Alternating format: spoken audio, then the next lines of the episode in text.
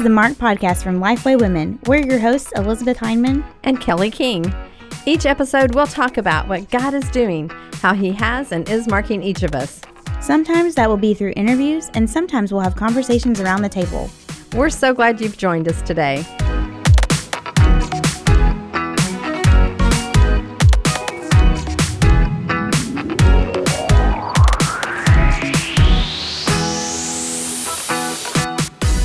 Welcome to the Marked Podcast. I'm Elizabeth Hyndman. And I'm Kelly King. If you're a regular listener, you might already know that from time to time we provide full teaching sessions for some of our favorite Bible studies right here on the Marked Podcast. We're kicking off a new study. Yes, and for the next seven weeks, we're going to do Jackie Hill Perry's Jude Bible study together. We'll release the audio of one teaching session per week here on the Marked Podcast. Jude is Jackie's Bible study published with Lifeway, and she has graciously granted us permission to play the audio here. Please note that this is copyrighted material, so we ask that you not reproduce it. Before we dive in, know that the teachings in these sessions expand on the work that you'll do in the Bible study book. For the full impact of the study, you'll want to get the Bible study workbook, and you can purchase the book at lifeway.com forward slash Jude. We have a sample session there if you want to use it while you wait for your book to come in the mail. These audio teachings will be available for a limited time due to copyright restrictions. We'll leave the audio up until August 31st. We hope that gives you time to get the book and study along with us. Over seven sessions, Jackie will lead you through the book of Jude. You're going to dive into themes of being called, loved, and kept, and learn how to point others to Jesus in grace and truth. Now, here's Jackie Hill Perry.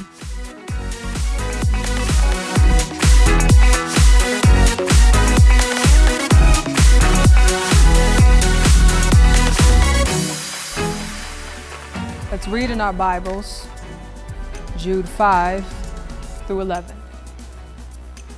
It says, Now I want to remind you, although you once fully knew it, that Jesus, who saved the people out of the land of Egypt, afterward destroyed those who did not believe, and the angels who did not stay within their own position of authority, but left their proper dwelling, he has kept in eternal chains under gloomy darkness until the judgment of the great day just as Sodom and Gomorrah and the surrounding cities, which likewise indulged in sexual immorality and pursued unnatural desires, serve as an example by undergoing a punishment of eternal fire. Yet, in like manner, these people also, relying on their dreams, defile the flesh, reject authority, and blaspheme the glorious ones.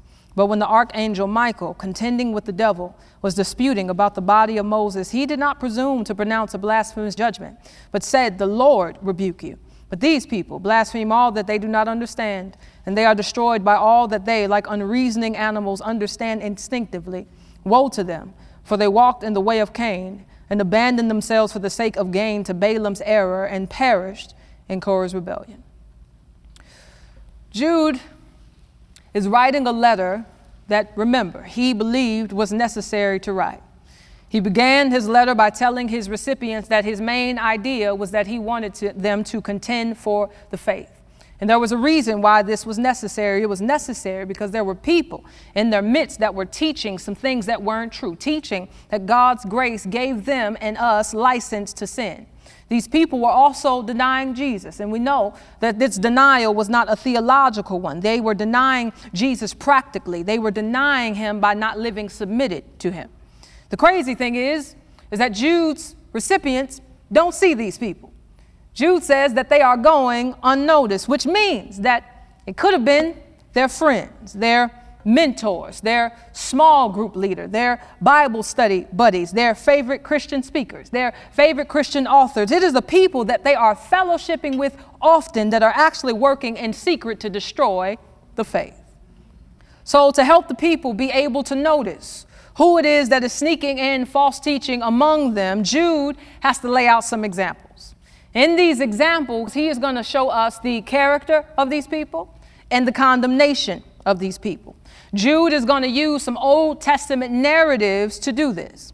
He is going to use some things that these people, these recipients, might have heard before. They have heard these stories. They have heard of Cain. Cain. They have heard of Balaam. They have heard of Sodom and Gomorrah, but they might not have known how relevant it still was.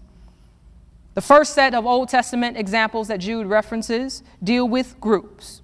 he talks about Israel, he talks about angels, and he talks about Sodom and Gomorrah. Remember, as we go through these narratives, you are looking at the character traits and the condemnations, and this is Jude showing us how we can perceive the unnoticed teachers among us. Verse 5 Jesus, who saved a people out of the land of Egypt, afterward destroyed those who did not believe. The character trait in this story, in this narrative, is unbelief. The condemnation is destruction. The context is that in Exodus 14, God rescues Israel out of Egypt. He delivers them. He, what this text calls, saves them from slavery. In a transition period, they find themselves in the wilderness. While in the wilderness, they are waiting to enter into Canaan. God said that Canaan would be a land flowing with milk and honey, and it would be a land that God would give them. That was His word, that was His promise. And God is not a man that He should lie, right? In Numbers 14, they send out 12 spies to look at the land of Canaan, to figure it out, to see what it's about. 10 of the spies come back with a bad report. They say, I mean, it is flowing with milk and honey, but the people are big. The people are strong, and they're stronger, stronger than us, so we shouldn't go. We shouldn't try to fight these people. But two of the spies, Joshua and Caleb, they come back with a good report. They say, yeah, they might be strong, but God is stronger. And so, because God is stronger, we should overtake the land. But Israel believes the majority and not the minority. They believe the doubtful and not the faithful. And because they believe the people who are doubting God, they too find themselves doubting God too. And for this reason, the result of that is condemnation. The consequence is that God judges them. All who refuse to believe God must stay in the wilderness until all of them are dead. So, what is Jude trying to say about these unnoticed teachers? He is saying that the people that are among Jude's recipients are not people of faith. They don't trust God's word. They don't take God at his word. They are people full of doubt, yet they act like they're full of faith. They act as if they are people who trust God, but in all actuality, they are just like Israel, and it is because of their unbelief that they too will be destroyed. Verse 6. The second group that he talks about, he says, and the angels who did not stay within their own position of authority, but left their proper dwelling, he has kept. Everybody say kept. He has kept in eternal chains under gloomy darkness until the judgment of the great day. The character trait here is rebellion, rebellious. You see that by saying, but left their proper dwelling. The condemnation is that these, these angels are being kept in chains till judgment on the great day. The context is that in Genesis 6, we have some angels that all of a sudden, I guess, want to sin against God by sleeping with some women. And sleeping with some women, they ended up having some babies. Instead of doing what God had created them to do, which is to serve Him, to be ministers for Him, they decided to serve themselves. So they left their proper dwelling. And because of it, these angels are now being kept. They didn't want to stay in their place, so now they're being kept in the place that God has for them, which is judgment. So taking from this narrative, Jude is trying to communicate that the people among Jude's recipients are people who are rebellious. They don't want to do what God has them to do. They don't want to stay where God would have them say. They don't want to say what God would have them say. They want to do what they want. And the condemnation awaiting them is that they too will be judged just like the angels. The third group is Sodom and Gomorrah. Verse 7. Just as Sodom and Gomorrah and the surrounding cities, which likewise indulged in sexual immorality and pursued unnatural desire, serve as an example by undergoing a punishment of eternal fire. The character trait is sexual immorality. The condemnation is punishment of fire. The context is that in Genesis 19, God sends two angels to the land of Sodom and Gomorrah to destroy the city because of their sins. The observable sins in Genesis 19 is homosexual sin, there was an attempted gang rape, and unnatural lust. For that reason, God destroys the entire city in judgment by raining down fire. So we can conclude from his use of this example is that the people that are going unnoticed among Jude's recipients are men who are characterized by sexual immorality.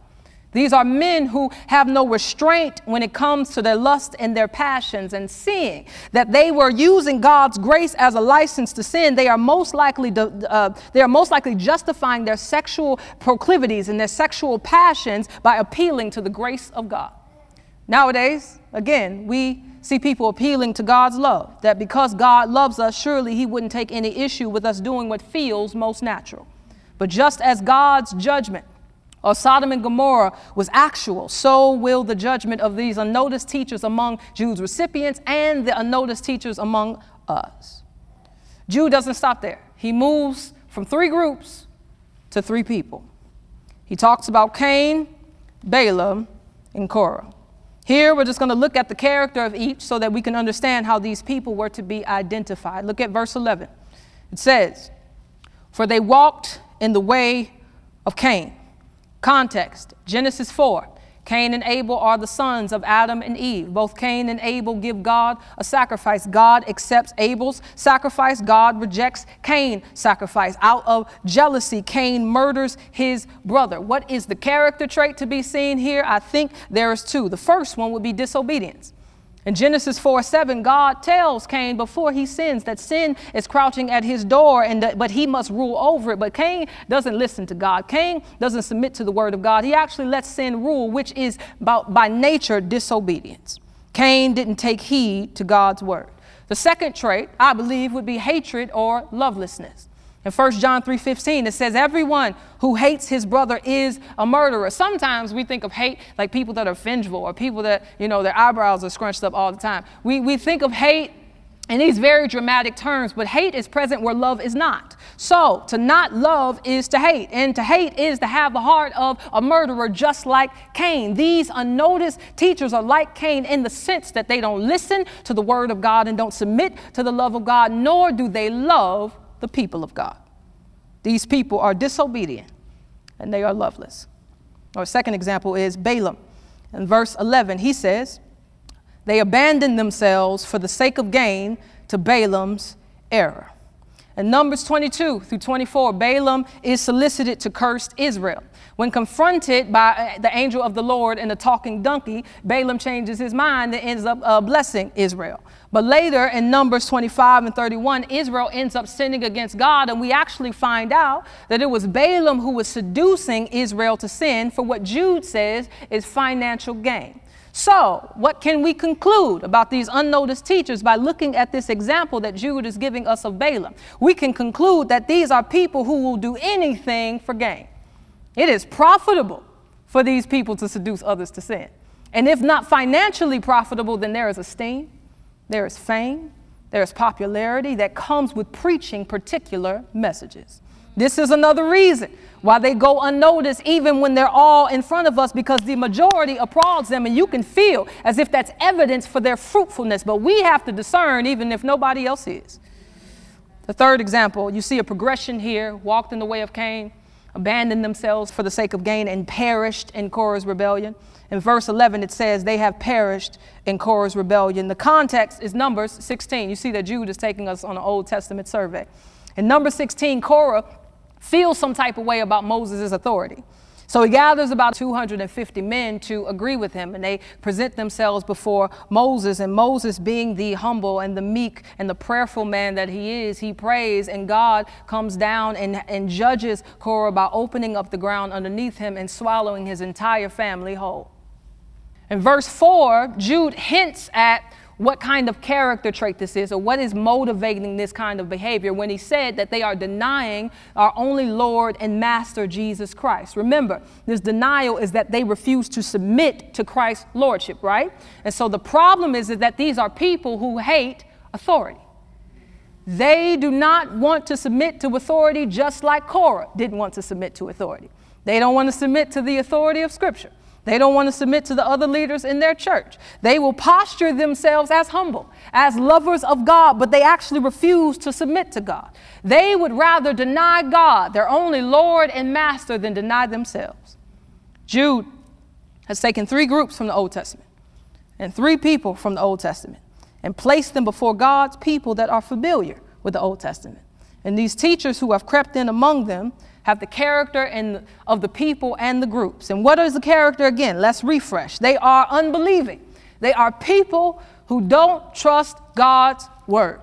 They are rebellious. They are people who don't want to do what God has told them to do. They are sexually immoral. All that scripture has said is sexual sin is all that these men love to do. They are disobedient and they are loveless. They disregard God's word and God's warning and they seduce people into sin, even if it means that they will get what they really desire. And they are haters of authority. They will buck against every ounce of authority that God has placed over them, fully ignorant that the ground beneath them is about to sink.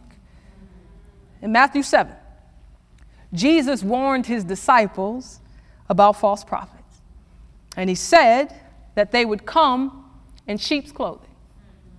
Don't miss what Jesus said. Wolves in the church don't look like wolves, they look like sheep. In Jude's description, he's made the character of these people very plain, but they won't. They will be greedy, but they'll tithe to confuse you. They'll show themselves to be loving, but it's really to earn your trust or conceal their motives. They'll sound humble, they'll sound meek, but humility is not a tone of voice. It's a heart posture that shows up in how you live. So pay attention to if they're actually teachable. Pay attention to if they have anybody in their circle that can challenge them. Pay attention to if they submit to authority, but usually these kinds of teachers will position themselves as leaders so that they can conveniently be the authoritative one, just like Korah. They will come off as pure. They'll even write books about sexual immorality, but they'll walk in it the whole time. There's also another kind of false teacher among us that connects to this, and I've hinted at it a lot. They are the sort of teacher that has found a new interpretation for Scripture that says that all expressions of sexual immorality are permissible. And know that this is not someone who has done proper hermeneutics. This is a person who has a heart of rebellion that is informing their interpretations of Scripture. Jude's recipients have wolves sitting at their communion table, they have wolves present at their fellowship. And we have wolves doing the same. Their podcast might be in our phone. Their books might be on our desk. God forbid they are an elder in our church. They might be one of the thought leaders in our sphere of influence, and because they look so much like sheep, we don't notice them. This is why Jesus says that the way you recognize false prophets is by looking at what? Not their intellect, not their followers, not their communication skills, not their gifts, not their seminary degrees, not their perceived kindness, not even how long they've been in ministry or how many people they have in their church. You recognize them by their fruit. False teachers always have wicked lives. In the, the, in the seven verses that we've just looked at in Jude, he's done exactly what Matthew 7 says that we should do. He's used these Old Testament examples and took the fruit off of these false teachers' trees and held it up for God's people to see it and look at it for themselves. And by seeing what kind of character these people have, it would allow them to finally notice these people so that they can challenge these people. And no, we spent the latter part of our time tonight focusing on the character of these unnoticed teachers. But next session, we're going to go where Jude wants us to go by looking closer at the condemnation of these teachers.